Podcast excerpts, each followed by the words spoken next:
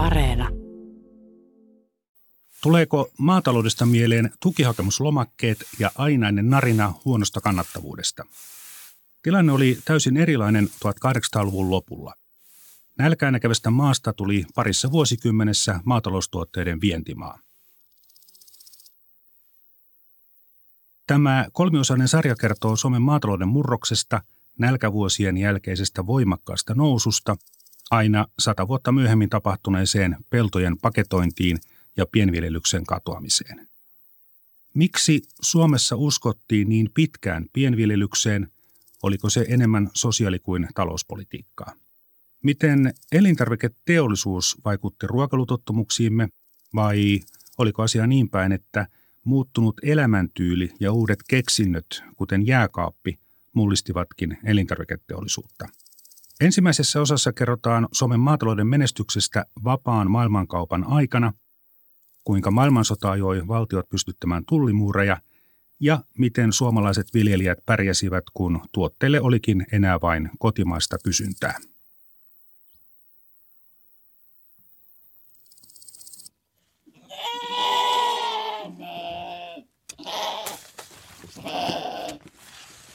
Nälkävuosien aikaan 1860-luvulla isäntä yrittää rikkoa pellon pintaa risukarhilla, joka todellakin näyttää risukasalta. Emäntä lypsää pienikokoisesta, laihasta lehmästä maitoa. Lapset keräävät oksia polttopuiksi ja syövät ruisleivän palaa ilman voita.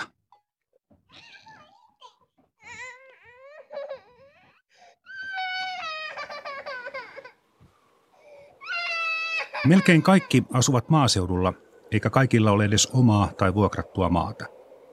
Sitten tulee usea katovuosi peräkkäin. Rikkailla, isojen maatilojen omistajilla ei ole varaa teettää töitä entiseen malliin. Perheet lähtevät kerjuulle ja huonokuntoisina moni kuolee kulkutauteihin. Rikkaatkin ovat pulassa, jos asuvat kaukana satamista, joista viljaa saa rahalla. Tiet ovat kehnoja, oikeastaan niitä ei ole ollenkaan, on vain kärrypolkuja. Sitten tapahtuu raju muutos. Parissa vuosikymmenessä Suomesta aletaan viedä voita. Ja katovuosia ei tarvitse pelätä. Nyt on rahaa ja rautatiet, joilla kallis voi kulkee satamiin ja halpa vilja sisämaahan. Historian tutkija tohtori Jari Niemelä on kirjoittanut kirjan Talonpoika toimessaan. Se on yleisesitys Suomen maatalouden historiasta. Tehostumisen ja vaurastumisen taustalla oli monia tekijöitä, mutta erityisesti järeät, rautaiset kääntöaurat. Jari Niemelä. Siinä on hyvin monta toisiinsa liittyvää asiaa. Siis 1870-luvulta lähtien tai jo sillä vuosikymmenellä, niin monet uutuudet liittyivät hyvin oleellisesti toisiinsa. Siis 1860-luvulta alkaen yleistyivät kääntöaurat.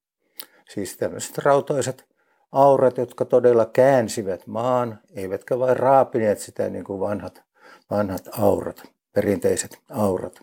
No, maalikko voi ajatella, että mitäs väliä sillä että miten sitä maata muokataan. No, se on aivan oleellinen, nimittäin tullaan seuraavaan asiaan. Eli tämä kääntöaura, se mahdollisti kolmivuoroviljelyn, eli vilja, nurmi, kesanto. Ja tämä nurmihan siinä on oleellinen. Eli tällä vanhalla auralla ei pystytty nurmea kääntämään. Sillä pystyttiin vain näitä jo muokattuja maita, niin sanotaan, raapimaan. Eli se tämä kääntöaura, rautainen kääntöaura mahdollisti sen, että pystyttiin kääntämään nurmi. Mm. Siis pellossa voitiin viljellä nurmikasvia ja se voitiin kääntää taas kesannoida ja sitten kylvää viljalle ja taas viljan jälkeen kylvää nurmi. Eli saatiin tämä, joka piti myös maan aivan erinomaisessa kunnossa tämä, tämä kolmivuoroviljely. Siinä oli tämä oleellinen piirre. Ja, ja, ja, ja tuota, Vanhat niityt, siis aikaisemmin karja, karjan roikinta perustui niittyihin. Niitä oli siellä täällä pitkin metsiä, tällaisia raivioita ja luonnonniittyjä, jokien varret, vesistöjen varret, niissähän oli luonnostaan tällaista heinäkasvillisuutta ja voitiin käyttää, käyttää karjan, karjan ravinnoksi. Mutta tuota, nämä oli huonotuottoisia, eikä, ja niitä ei voitu muokata eikä niihin voitu kylvää kylvää niin tavallaan uutta, vaan ne oli luonnon niittyjä. Eli tämä karjan ruokinta oli todella siis, se oli todella heikolla tasolla, jos näin voi sanoa. Tämä kolmivuoron viljely, siis se mahdollisti sen, että voitiin viljellä nurmikasveja tehokkaasti ja paljon. Ja se, se oli edellytys sille, että voitiin lisätä karjaa ja ruokkia sitä niin, että se myös tuotti jotain muutenkin kuin kesällä. Normaalisti tämä vanhassa maataloudessaan karja tuotti, siis lehmät tuottivat maitoa käytännössä vain kesällä. Talvella ne olivat suurin piirtein ummessa, ummessa normaali, normaali tilanteessa. Ja... Niin oliko niin, että lehmät sitten itse kävivät metsästä hakemassa ruokansa? No suurin piirtein, niin, niin sehän on meillä tällainen perinteinen, vanhoista Suomi-filmeistäkin nähdään vanhoja, van, vanhoissa Suomi-filmeissä paimenpoikia, jotka ovat siellä, siellä torvensa kanssa paimentavat lehmiä. Ja lehmät kulkevat metsissä ja näille luonnon niityille ja ja aitaushan tehtiin niin, että pellot aidattiin, että niin, se oli lehmät toi, päässeet pelloille. Juu, toista juu, päin, päin, tänä lehmät. päivänä niin, voi sanoa. Ja sitten se, että tuota, lehmät eivät sitten talvella tuottaneet juuri lainkaan ei, maitoa. Että ei hyvä, käytännössä jos, mitään, hyvä, kunhan ne elossa säilyivät. Näin on, näin joo, on, joo. joo. Mutta tuota, sitten kun se karjatalous toista rahaa, niin on jotain aikalaiskuvauksia, kun silloin vähän vanhemmat ihmiset ihmettelee sitä, että – voi Herra Jumala, että minkä takia pellossa kasvatetaan lehmien ruokaa. Mm-hmm.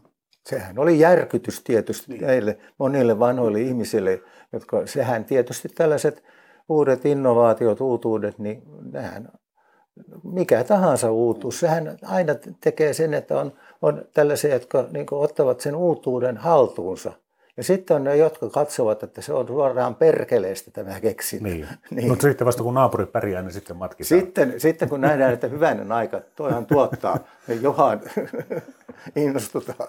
Näinhän siinä joka, kaikki, kaikki tällaiset uutuudet, joka, joka asia. Ja tietenkään siis viljanviljelyhän ei, ei loppunut mitenkään, ei, mutta, ei. Tota, mutta kuitenkin tällä tavalla pystyttiin tekemään enemmän voita, jolla oli kova hinta, sitä Joo. pystyttiin viemään ulkomaille ja siitä siis saatiin paljon rahaa. Kyllä. Kääntöaura siis irrotti maan, teki siitä huokoisen, jolloin kasvien juuret pääsivät etenemään. Ja lisäksi tällä järjellä tavalla karjanlanta ja kasvinjätteet saatiin mullatuksi.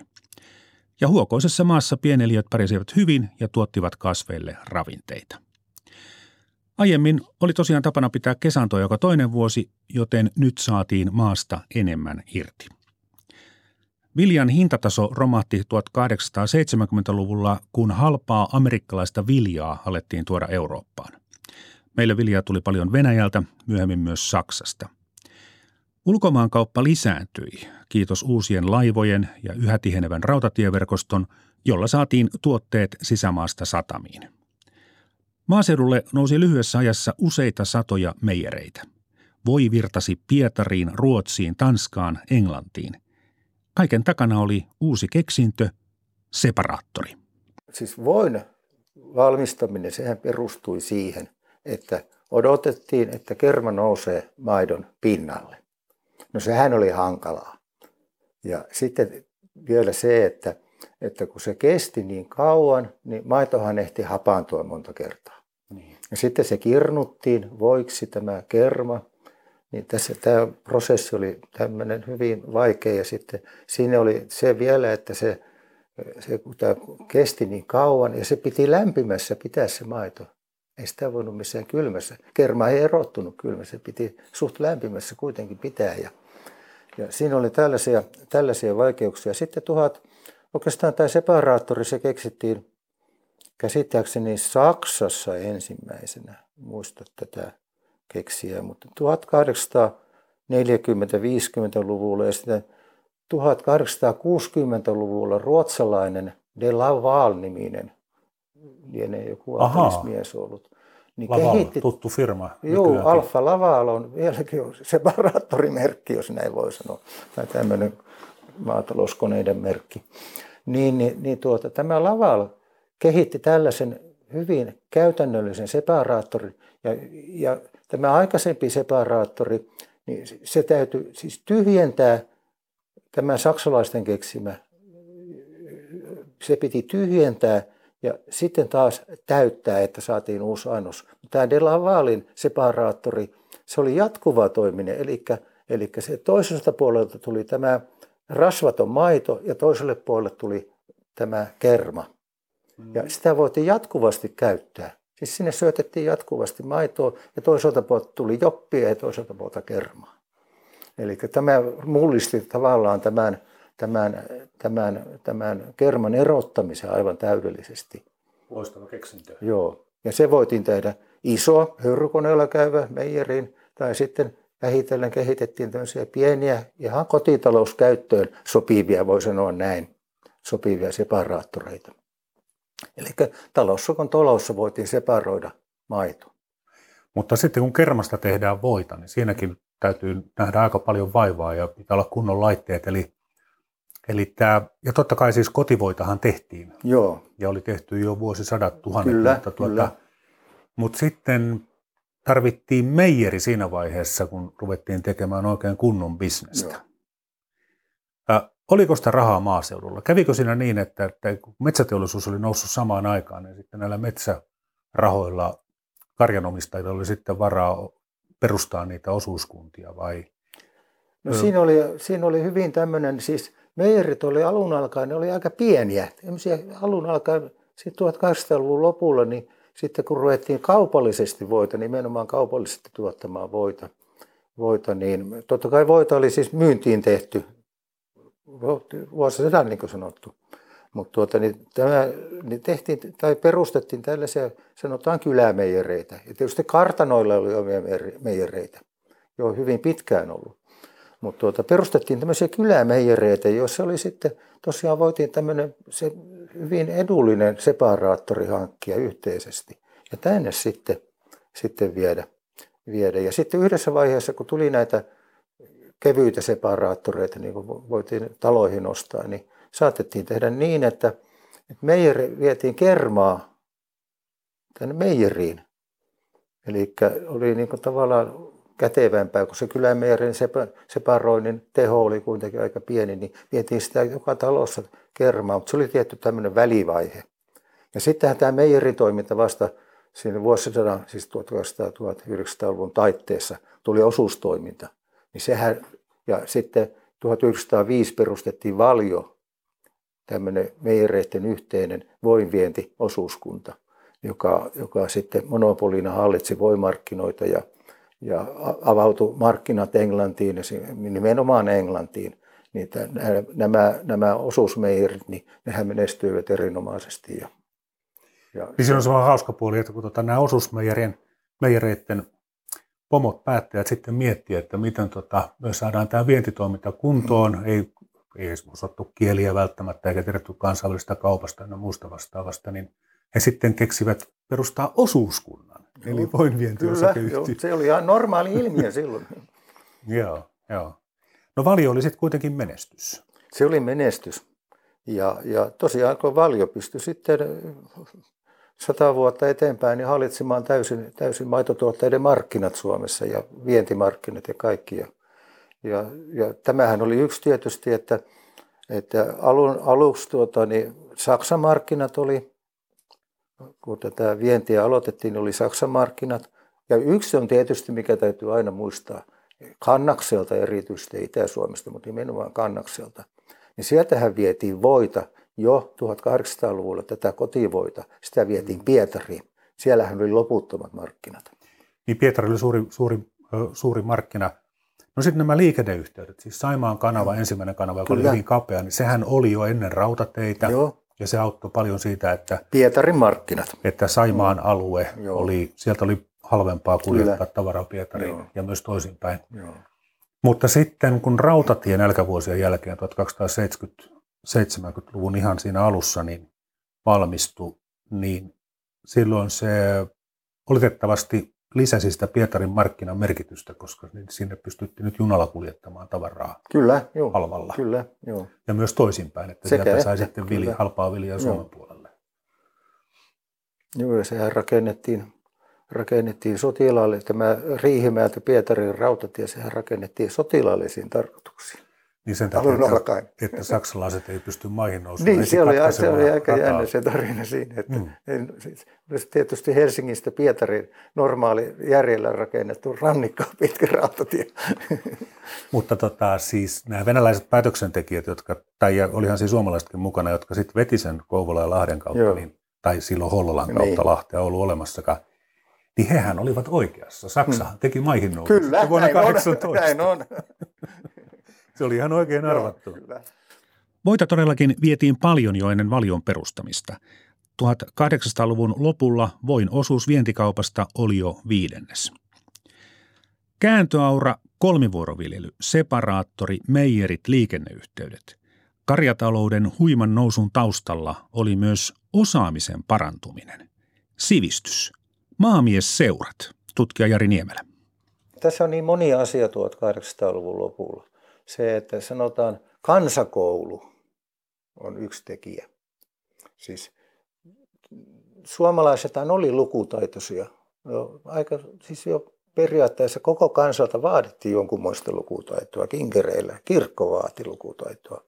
Mutta tuota, kansakoulu oli sellainen, että se yleistyi sitten yllättävän hyvin täällä ja suomalaisista tuli sivistyskansa hyvin nopeasti 1800-luvun lopulla ja, ja muutenkin kaikki koulutus. Ja sitten maaseudulla nousi maamiesseurat.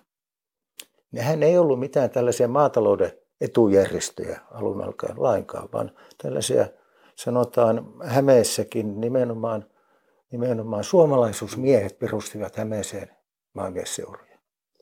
Se oli tämmöinen suomalaisuuden, suomalaisen sivistyksen perusjalka. Tämä suomalaisen sivistyksen nousu, siinä oli ja monenlaista nuorisoseurat ynnä muut.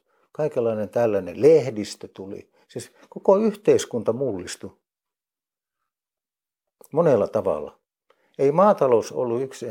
Maataloudessa tuli vielä tämä karjatalous ja metsien arvonnousu.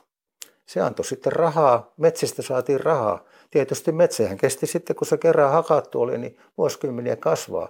Mutta kun sille, se kertarahoitus saatiin, saatiin, kun se arvo nousi ja metsä, metsää voitiin myydä, kun liikenneyhteydet parani, niin entistä kauempaa ja kauempaa Sisä-Suomesta voitiin myydä metsää ja teollisuus nousi ja paperilla oli valtava kysyntä maailmanmarkkinoilla. Eli ja puutavaralla ylipäätään, siis sahatavaralla myös, se oli perinteinen suomalainen vientituote. Puutavarahan oli viety vuosisadat täältä. Ja, ja, ja tuota, niin, niin tämä karjatalous oli, ne kaikki liittyvät niin läheisesti toisiinsa. Koko yhteiskunta mullistui, ei se ollut yksistään maatalouden murros. Mm-hmm. Myös teollistuminenhan tuli silloin. Kasvin jalostus oli yksi menestystekijä. Esimerkiksi vehnää viljeltiin 1800-luvulla todella vähän, koska yleensä se ei ehtinyt kypsyä. Kasveja jalostettiin suomalaisiin oloihin. Mutta aina eivät asiat onnistuneet. 1930-luvulla oltiin jo niin pitkällä jalostuksessa, että mietittiin jopa maissin kasvatusta. Tammiston koettilan johtajatohtori Otto Valle antoi elokuussa 1939 haastattelun toimittaja Valma Kivitielle. Sitten vielä kysymys, tahtoisitteko mainita, missä laajuudessa täällä harjoitetaan jalostustoimintaa? Tämä työ on, on sangen laajaa. Meillä on tänäkin kasvukautena tuolla kentillä ollut noin 12 000 suurempaa ja pienempää koeruutua. Siitä saatte jonkinlaisen aavistuksen siitä, miten laajaa tämä meidän työmme täällä on. Niin. Ja nyt nämä pohjatiedot saatuamme rohkenamme lähteä itse viljelysalueelle seuraamaan kasvinjalostustoimintaa itse teossa, sikäli nimittäin kun siitä näin myöhään syyskesällä enää voimme näytteitä saada. Tähän niin sanottuun kimalaiskoppiin on suljettu muutamia apila-yksilöitä, joista tarkoituksena on saada puhdasta siementä. Tämän risteytystyön eri yksilöiden kesken ovat aikaisemmin suorittaneet neitoset siirtämällä punaapilan pahmean siitepölyn tikun kärjellä yksilöstä toiseen. Nyt me käytämme tässä työssä apuna kimalaisia. Jokaisessa kopissa työskentelee kaksi kimalaista, jotka kumminkin on puhdistettava pestävä lämpimällä vedellä kahteen kertaan, ennen kuin ne voidaan laskea tuonne kimalaiskoppiin.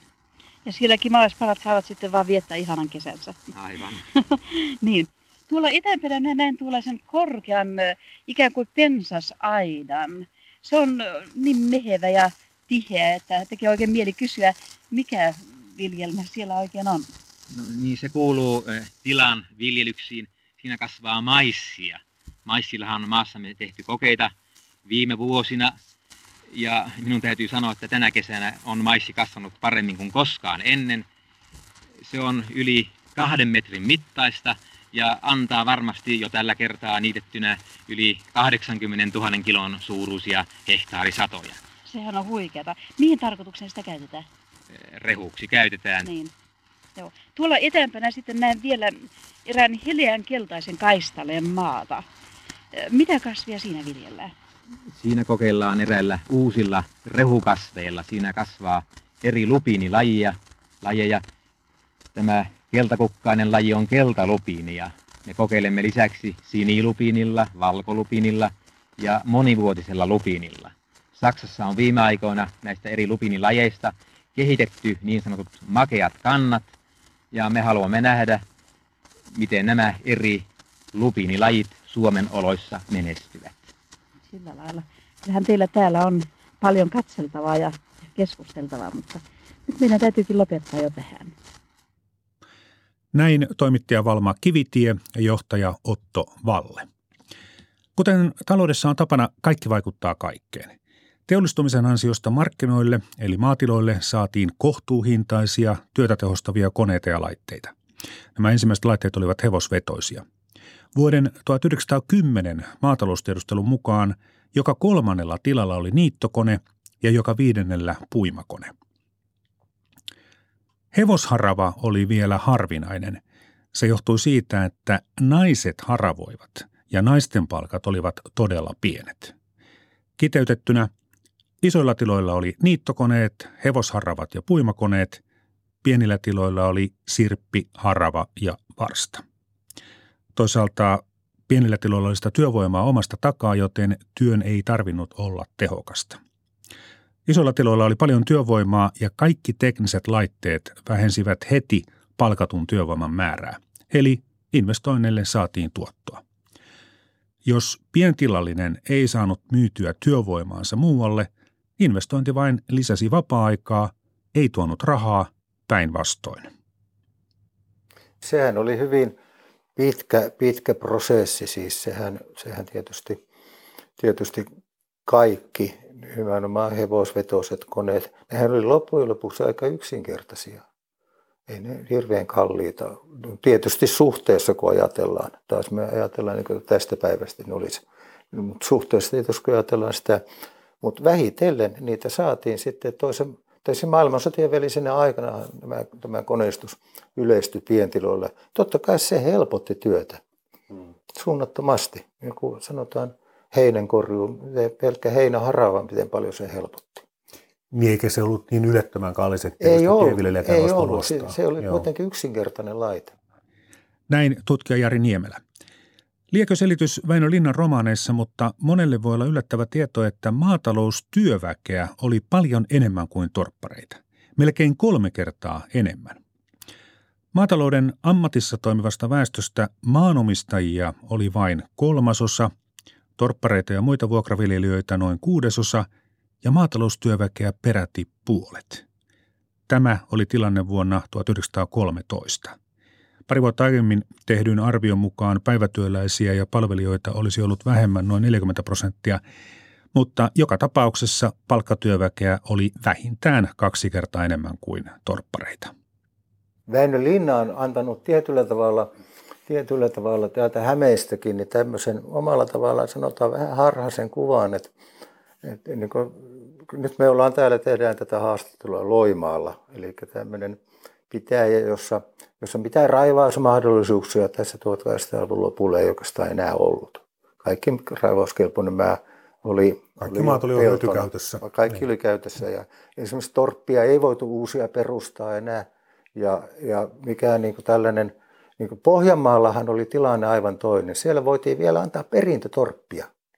Eli kun vanhin poika otti tilaan, niin voitiin antaa torppia, ja jotka sitten saatto, jotka voitiin vaikka sitten vielä saada omaan omistukseen, ja joka tapauksessa oli sukutorppia. Mutta täällä, esimerkiksi täällä Varsinais-Suomessa Hämeessä, Uudellamaalla oli paljon kartanoiden torppia tietysti, mutta täällä Varsinais-Suomessa Hämeessä ja Satakunnassa, niin nämä oli nämä torpparit, ne oli nimenomaan työmiestorppareita. Ei, ei, hyvin vähän oli tällaisia, tällaisia sukutorppareita. 1700-luvun lopulla, kun torpparilaitos ryhtyi laajenemaan, oli täällä vielä sukutorppareita. Mutta vähitellen tuli siis se, että ne ei ollut näiden taloudellisten kanssa hyvin kaukaista sukua, eli tämmöistä sukusuhdetta ei enää, enää, enää ollut. Ne oli nimenomaan työmiehiä. Ja tosiaan torppia ei, ei voinut torpparilaitosta laajentaa mm. mitenkään, vaan vaan se pysyy ennallaan. Ja tätä maatalousväestö kuolovuosien jälkeen, niin, niin väestöhän lisääntyi, lisääntyi sitten tavattomasti. Lapsia tuli ja lapsi saatiin esimerkiksi rokotukset, lapsikuolleisuus väheni, väestö lisääntyi ja lisääntyi valtavaa vauhtia. Ja ei ollut mitään näillä torpparien pojilla nimenomaan. Niistähän tuli väistämättä maataloustyöväestöä. Pojat menivät renkeiksi ja tyttäret piioiksi. Mutta töitä kuitenkin oli. Sitä oli.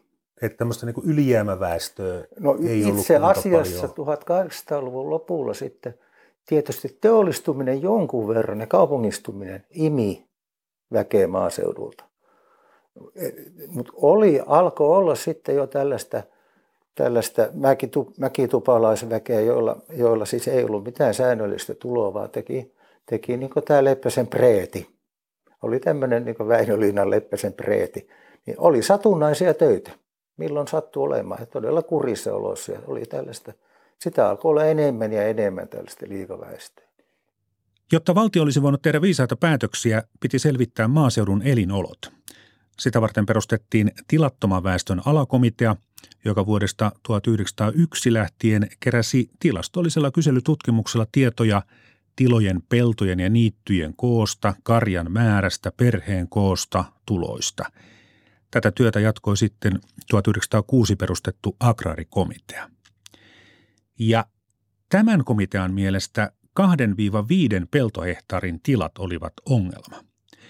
Ne olivat liian suuria hoidettavaksi muun työn ohella ja liian pieniä antamaan elantoa. Ja järkyttävää tässä on se, että kun torpat itsenäistyivät, torppien peltopinta-ala oli keskimäärin 4,8 hehtaaria. Kuinka vaikeana asiana tutkija Jari Niemelä näette tämän torppien pienuuden? Se alueellisesti vaihteli tavattomasti. Esimerkiksi tuo oma iso isäni, hänellä oli, hänellä oli aika iso torppa. Kun itsenäistyi, se oli hyvin menestyvä pientila. Ja sitten tietysti oli pieniä torppia. Niin, mutta se oli hyvin alueellisesti. Mä en oikeastaan en pysty sitä sanomaan, sanomaan tässä nyt sitä, miten se. Mutta alueelliset vaihtelut oli tietysti suuria. Ja, pitäjien sisällä vaihteli sitten tietysti. Se oli tämmöisiä, tämmöisiä suht isoja torppia, ja, jotka oli aivan hyviä pientiloja. Tietysti täytyy muistaa, että agraarikomitea, niin se oli komitea, ja siellä, siellä vähän katsottiin niin herrasväen näkökulmasta näitä asioita. Ei se, ei, se, ei se ollut ihan maan pinnalla tietysti se ajatukset siellä. Että se oli nimittäin näitä sivuelinkeinoja. Totta kai metsätyöt oli tärkeä, mutta täytyy muistaa, että silloin vielä 1900-luvun alussa tarvittiin räätäleitä, suutareita, seppiä, siis monenlaista, jotka tämmöisissä pienissä torpissa nimenomaan, siis tämä pieni torppa – niin, niin se, se oli, antoi siinä sivussa voitiin hoitaa ja sitten oli tämä, tämä tämmöinen ammatti. Näitä oli hyvin paljon näitä käsityöläisiä. Siinä oli tavattoman paljon maaseudulla käsityöläisiä esimerkiksi. Niin eli tota, agrarikomitea vähän halveksunut sitten näitä tuota viiden hehtaarin Joo, se, peltotiloja, vaikka itse asiassa niille pystyttiin tekemään sivutöitä. Kyllä, kyllä joo. Se, se on ollut ihan, siinä ei, ei just tämän, tämmöinen ammattikäsityöläisyyshän unohtui siinä, mikä oli tavattoman. Sehän on joku räätelihalme, jos mennään taas tähän linnaan, niin räätelihalme on hyvä esimerkki. Että tällaisia, ja siellä on seppiä ja täällä jo tässä pojan tähdessä ja siellä, muurari, tämä kivivuoren Otto, niin sehän tienasi muuraamalla. Rakennustyöt oli tärkeitä. Ei se, ei se, ollut, se ei ollut niin yksinkertaista, se oli hyvin monipuolista kuitenkin se toimeentulo loppujen lopuksi. Inflaatio auttoi uusia maanomistajia. Torpparivapautuslaki hyväksyttiin 1918. He joutuivat maksamaan saamistaan maista, mutta hinta määrättiin vuoden 14 tason mukaan. Inflaatio jatkui voimakkaana sodan jälkeenkin, joten myös vuoden 2022 Lex Kallion avulla maita saaneet tilattomat hyötyivät siitä, että inflaatio nakersi velkoja. Ennen ensimmäistä maailmansotaa pidettiin hyvänä sitä, että tehdään niitä elintarvikkeita, joita parhaiten ja tehokkaimmin tehdään, eli maitotaloustuotteita. Viedään niitä ulkomaille ja vientitulolla sitten voidaan ostaa tarpeellinen määrä viljaa – vaikka viljaa toki viljeltiin edelleen, määrä oli pienempi kuin oma kulutus. Pohjois-Suomessa jopa maanviljelijät ostivat itselleen viljaa. Ja maailmankauppa oli ennen maailmansotaa yllättävän vapaata. Suomi oli poikkeuksellisen avoin. Viljan tullivapauden säilyttivät Euroopassa vain tuontielintarvikkeista riippuvainen Englanti ja karjatalouteen erikoistuneet Hollanti, Tanska ja Suomi. Mutta maailmansodan takia kuljetukset eivät toimineet normaalisti ja lisäksi kesä 17 oli huono. Sitten valtio alkoi toimia, kuten näissä tilanteissa on ollut tapana, eli ratkaisuna nähtiin sääntely. Ja maanviljelijöitä tämä ei miellyttänyt. Miksi pitäisi luovuttaa elintarvikkeita pakolla ja vielä markkinahintaa alemmilla hinnoilla? Helluntaina 17 Helsinkiin saapui vajaa tuhat maataloustuottajaa – ja he perustuvat järjestön nimeltään Maataloustuottajain keskusliitto, MTK. Rauhan tultua kuljetukset taas toimivat ja maassa oli rahaa. Viljapula hoidettiin ostamalla sitä ulkomailta. Mutta silti ruvettiin miettimään, pitäisikö ryhtyä omavaraiseksi. Kumpusiko omavaraisuusajatus sodan kokemuksista? Tutkija Jari Niemelä. Joo, ilman muuta sinne ajateltiin tätä, tätä se, että ei voida olla ulkomaista vilja, tai ruu, viljan tuotannossa ei voida olla riippuvaisia ulkomaista. Kyllä se ajatus oli, kun Suomi itsenäistyi, niin itsenäisen maan autonomisessa Suomessa niin kuin sanottu, niin riippuvaisia täysin emämaa Venäjästä tämän niin tullien suhteen. Niin nythän voitiin vapaasti laittaa tulleja, tulleja kun Suomi oli itsenäinen ja ja tosiaan laitettiin, laitettiin viljalle tullit sitten. Ja viljahan maailmanmarkkinoilla sai tavata, nimenomaan ruista, mitä Suomessa syötiin, niin sitähän oli Saksassa alkoi tulla, Pohjois-Saksassa valtavaa ylituotantoa rukista, koska ihmiset siirtyi pois rukiin, lakkasivat syömästä ruista, ruisleipää ja sanotaan ruispuuroa. Ja, eli tätä ruista oli, ja samaten Samaten tuota, niin Pohjois-Venäjällä viljeltiin paljon ruista. Ja siitä, siis tästä oli tavallaan, ruis oli, mitä ei, ei Länsi-Euroopassa voitu kuvitella ihmisravintona, niin, niin, se, se, niin Suomeen pystyttiin sen tähden tavattoman halvalla saamaan. Esimerkiksi, esimerkiksi 1900-luvun alussa käsittääkseni niin rukiin tuotanto, tai siis viljan tuotanto, tuonti, tuonti niin, niin Saksasta lisääntyi nimenomaan tämän takia, että tätä, näitä ruismarkkinat, niin, niin ne oli niin tavattoman kuitenkin suppeat ja, ja tätä ylituotantoa sitten yritettiin dumpata mihin tahansa. No mistä se johtuu, että saksalaiset söivät entistä vähemmän ruista, että oliko se se, että elintaso nousi? Niin elintaso söi, nousi, eli söivät mieluummin pullaa, niin, mm, vehnäleipää. Kyllä, kyllä, näin se on. Mutta miksi ihmeessä hyviä tuloja saava karjankasvattaja ryhtyisi viljelemään enemmän viljaa? Viljan hintaa saatiin todellakin nostettua tulipolitiikalla, mutta se oli vain yksi tekijä, joka auttoi lisäämään kotimaisen viljan määrää. Tutkija Jari Niemelä. Täytyy muistaa se, että sitten maailmansotien välisenä aikanahan saatiin uusia lajikkeita. Ja sitten tosiaan oli hyvin suotuisia vuosia. Lannotus kehittyi, ylipäätään viljelymenetelmät kehittyi, eli saatiin entistä suurempia hehtaarisatoja. Sehän oli yksi tietysti tärkeä asia. Ja maata myös raivattiin tavattoman paljon. Joo, kyllä, kyllä. Ja siihen nimenomaan oli, oli myös sitten tota, niin, torpparit, torpparit sitten, jotka saivat jotain tämmöistä, tämmöistä siis metsää ja tällaisia joutomaita, niin nämähän innolla sitten, kun saivat nämä tilat omakseen, niin, niin rajasivat itselleen uutta peltoa. Sehän oli totta kai. Mm. Sehän, kun se oli omaa, niin sittenhän se totta kai siihen tartutti aivan uudella innolla näihin omiin. Kaikenlaisia joutomaita oli sitten ja, ja metsääkin raivattiin. Ja kun metsää myytiin, niin saatettiin raivata sitten pelloksia. Mutta tästä huolimatta oltiin myös riippuvaisia ulkomailta tuoduista lannoitteista Kyllä. ja väkirehuista. Joo. Eli sitten vaikka juuri ennen talvisota omavaraisuus oli tutkimusten mukaan siinä 95 prosentin Kyllä, joo. paikkeilla, niin sitten kun taas se Itämeri meni kiinni tai ulkomaankauppa mm. vaikeutui, niin, niin se omavaraisuus ei ollutkaan oikeasti niin korkealla tasolla, koska sitten puuttuvat ne ulkomailta tuodut lannoitteet ja väkirehut. Eikö sitä silloin niin kuin ihmiset tajunnut, että tässä on tämmöinen riski? No tähän voisi heittää vastakysymyksen, että tänä päivänä, jos tulisi tämmöinen yhtäkkinen tilanne, että Suomeen ei saataisi öljyä, ei väkirehuja, eli soijaa, eikä lannoitteita. Niin, niin. Miten ensi vuonna sitten kävisi? Niinpä. niin. Mm. Ja rajat olisi kiinni. niin, niin. Kyllä, kyllä. Ei sitä ajateltu.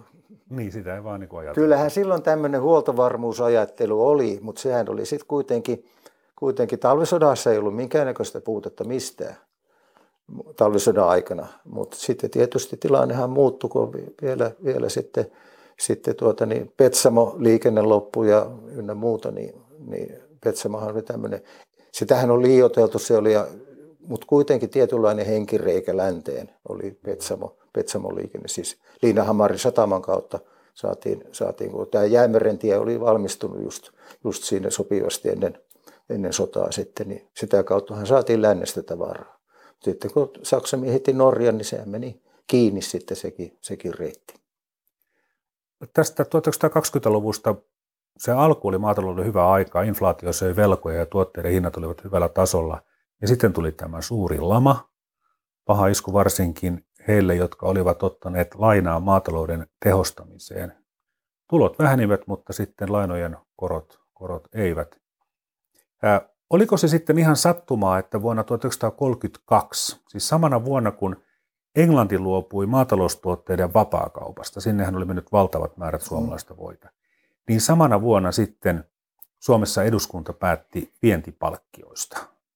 Eli jo, jotkut pitävät mm. tätä niin kuin ikään kuin, niin kuin Suomen maataloustukipolitiikan alku, Kyllä, alkuna vuotta 1932.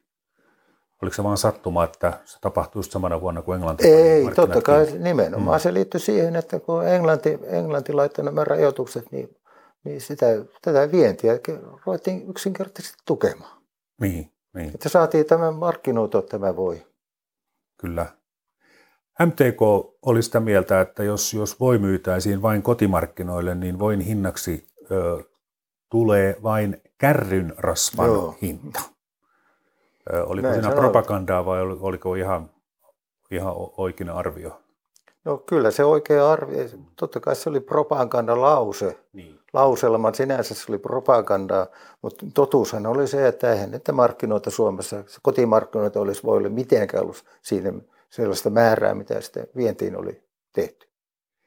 Tota, pikkasen tällä niin maalikkona vähän niin kuin säälittää, että kun me ollaan kuitenkin oltu semmoisessa tilanteessa, missä Mulla on semmoinen teoria tai hypoteesi, että silloin kun ihmiset tekee sitä, mitä parhaiten osaa, ja sitten myydään se tuote joko naapureille tai vaikka ulkomaille, ja sitten niillä rahoilla hankitaan niitä asioita, mitä ei itse kovin hyvin osaa tehdä.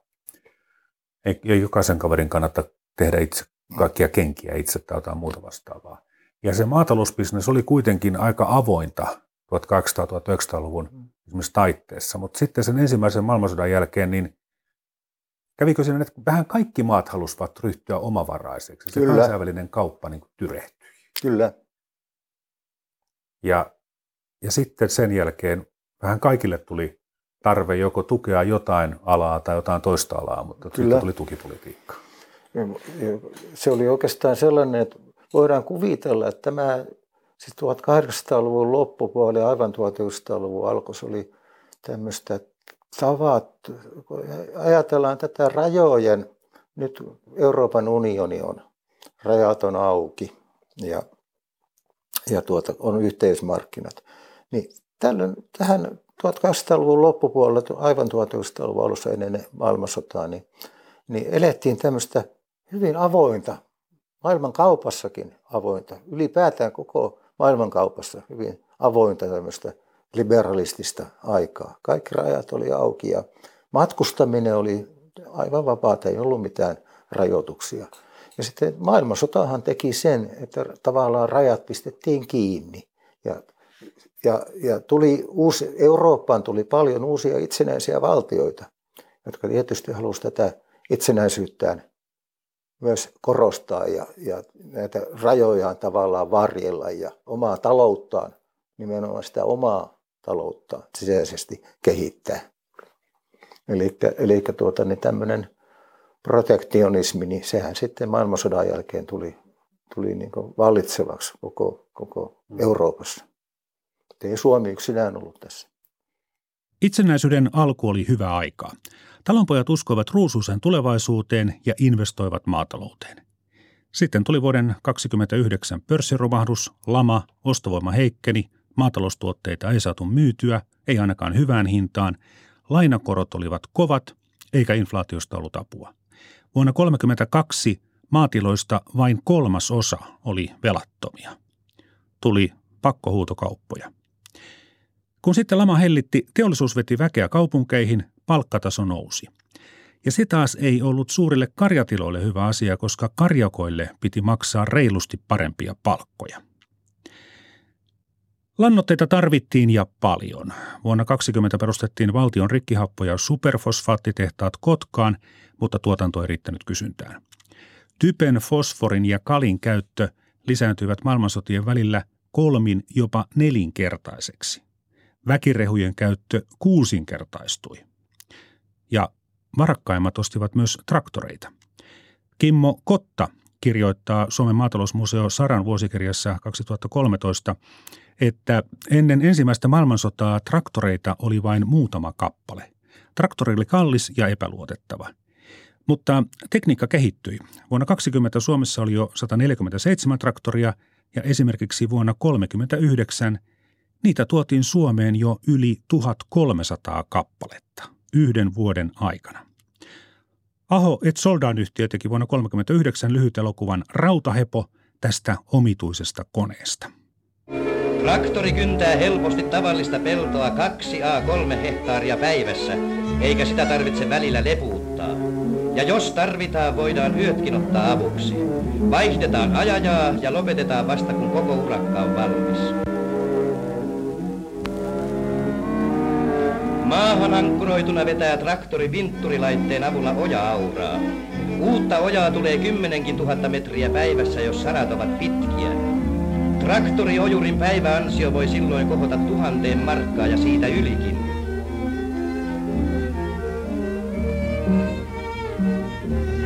Kevään tullessa on traktorilla kiireet ajat. Syksyllä hyvin kynnetyt pellot on muokattava kylvökuntoon ennen kuin kevätkosteus ehtii haihtua maasta. Suuremmilla tiloilla pitäisi olla ainakin kaksi ammattitaitoista traktorinajajaa. Silloin voisi työtä tehdä kahdessa vuorossa, jolloin vuorokaudessa saadaan muokatuksi 10 hehtaaria. Heinän teossa on traktori verraton. Voi olla kysymys muutamista tunneista, jotta heinä saataisiin korjatuksi poutasään aikana. Naiset ja Fordson ajajineen huolehtivat kyllä siitä, että heinä saadaan korjuuseen juuri silloin, kun se on parhaimmillaan ja miesväki hevosineen saa olla muissa töissä. Fordson oli 30-luvulla Suomen suosituin traktorimerkki. Juuri ennen talvisotaa yli 25 peltohehtaarin tiloilla joka kolmannella oli traktori. Ja yli 100 peltohehtaarin viljelijöillä kaikilla oli traktori. Rautapyöräisen Fordsonin hinta ilman lisäverusteita oli 36 000 markkaa. Kimmo Kotta on laskenut, että tämä summa vastasi 11 hehtaarin ruissatoa – Toinen vertailukohta on miespuolisen maataloustyöntekijän vuosipalkka ilman ylöspitoa. Se oli tuolloin vähän alle 10 000 markkaa. Eli jos tilallinen halusi vähentää palkkamenoja, piti yhden Fordsonin korvata kolmen ja puolen vuoden miestyövoima. Fortson mainosti, että tässä kahdeksan kuuliaista hevosta kahden hinnalla. Tutkija Jari Niemelä, oliko traktori kallis? Se oli kallis, ei se ollut mikään pientilankone. Niin. Ja aika jännä on se, että, että tuota, niin Suomessa aloitettiin traktoriteollisuus 1917. Turun rautateollisuus osakeyhtiö ryhtyi valmistamaan kullervomerkkisiä traktoreita. Ja vuonna 17, ja se suunniteltiin täällä Suomessa, ja, ja tuota, niin, ajatus oli se, että näitä nimenomaan olisi markkinoitu Venäjän markkinoille, ei niinkään Suomeen. Niitä, niitä, on, niitä on vieläkin, muistaakseni onko niitä, taitaa kaksi olla jäljellä, en nyt ole varma asiasta. Mutta kuitenkin niin, niitä tehtiin jonkun verran, mutta nehän jäi sitten Venäjän markkinoille. Meni sitten saman, saman tien, kun tämä tehdas sai tämä ensimmäiset traktorinsa valmiiksi, niin, niin raja, meni. raja meni kiinni. Näin tutkija Jari Niemelä.